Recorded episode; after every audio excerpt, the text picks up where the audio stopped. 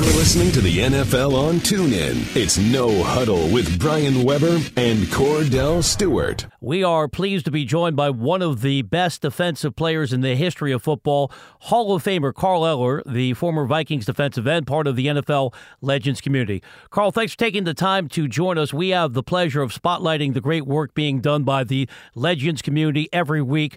What have you taken away from this experience?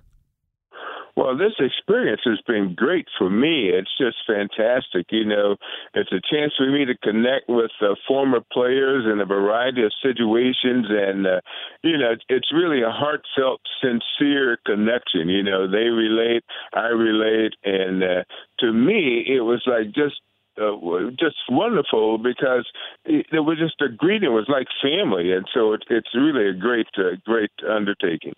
When speaking of the uh, the Legends community. Uh, look at the community that's taking place throughout the National Football League, Carl, and you see these guys in unison uh, from a unity standpoint, taking a stance.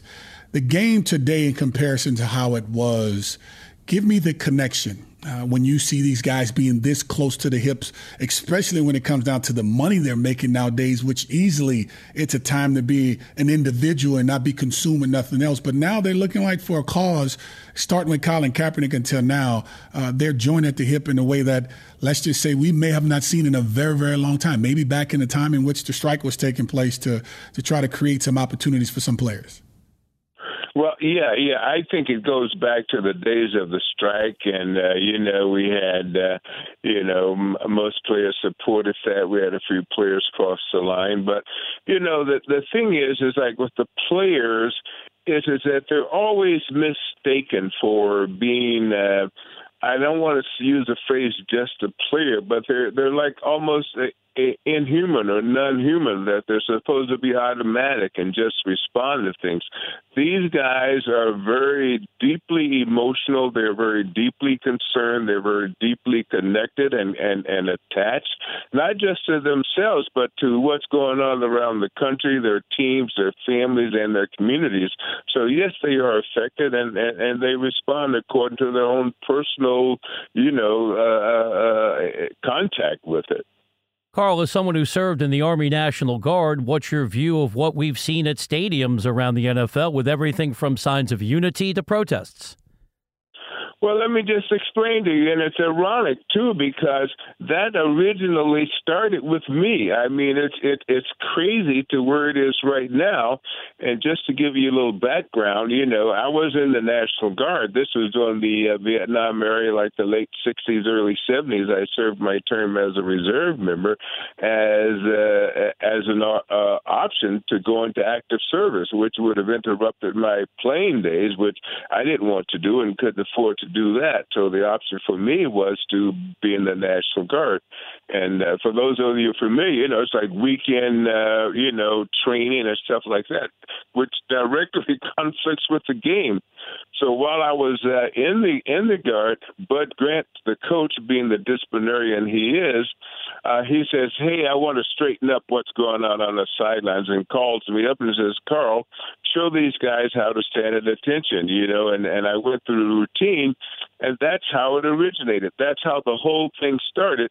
And what the way it caught on was because we were looking disciplined and polished and you know and, and well formed and uniformed and all those and and and the other teams on the other side were just totally just discombobulated, I guess.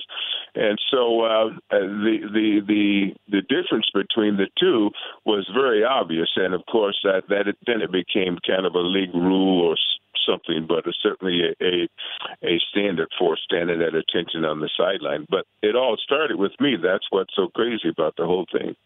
You know, we always have a pioneer in in some regard when it comes down to uh, taking a stance for something, and we appreciate you for that for sure.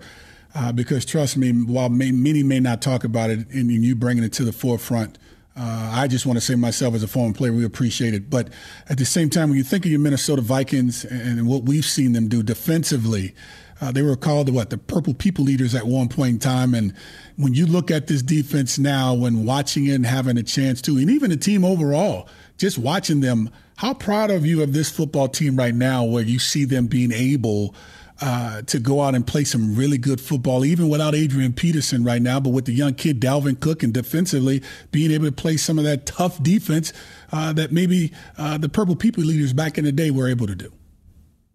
Well, you know, I'm I'm so proud of these guys, and and and I'm proud of the Vikings because you know these guys have carried the tradition. You know, when I walk in the locker room, Griffen, those guys, uh, you know, they they they welcome me. That that history is still there.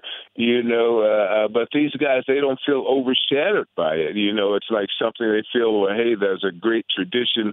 You know, it's something they got to live up to. It's something that they identify with, and uh, you know, they're great personalities on on both sides. You know, with the defense, of course, they they got their standards, but they also have it on on offense, and they've had some great plays like uh, this Diggs and this Thielen, and then now this Keenum comes in and plays a hell of a game like last week. So, you know, there's always excitement on the field when when when the Vikings are playing.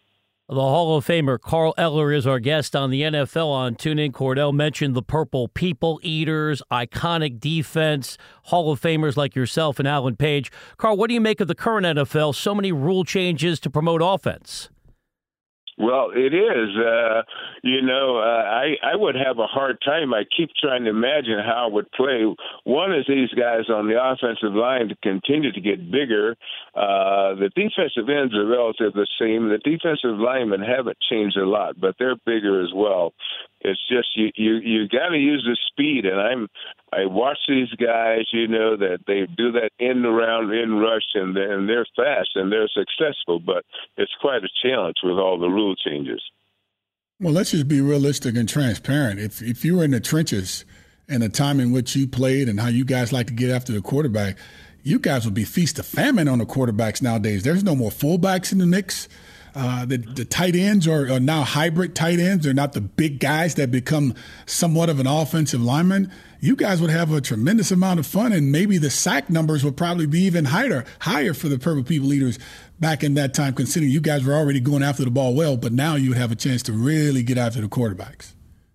Well, you make a good point there because you always, you know, they had that little set back there, you know, the the two and the three back, so he would always pick up if you got around that uh, tackle there.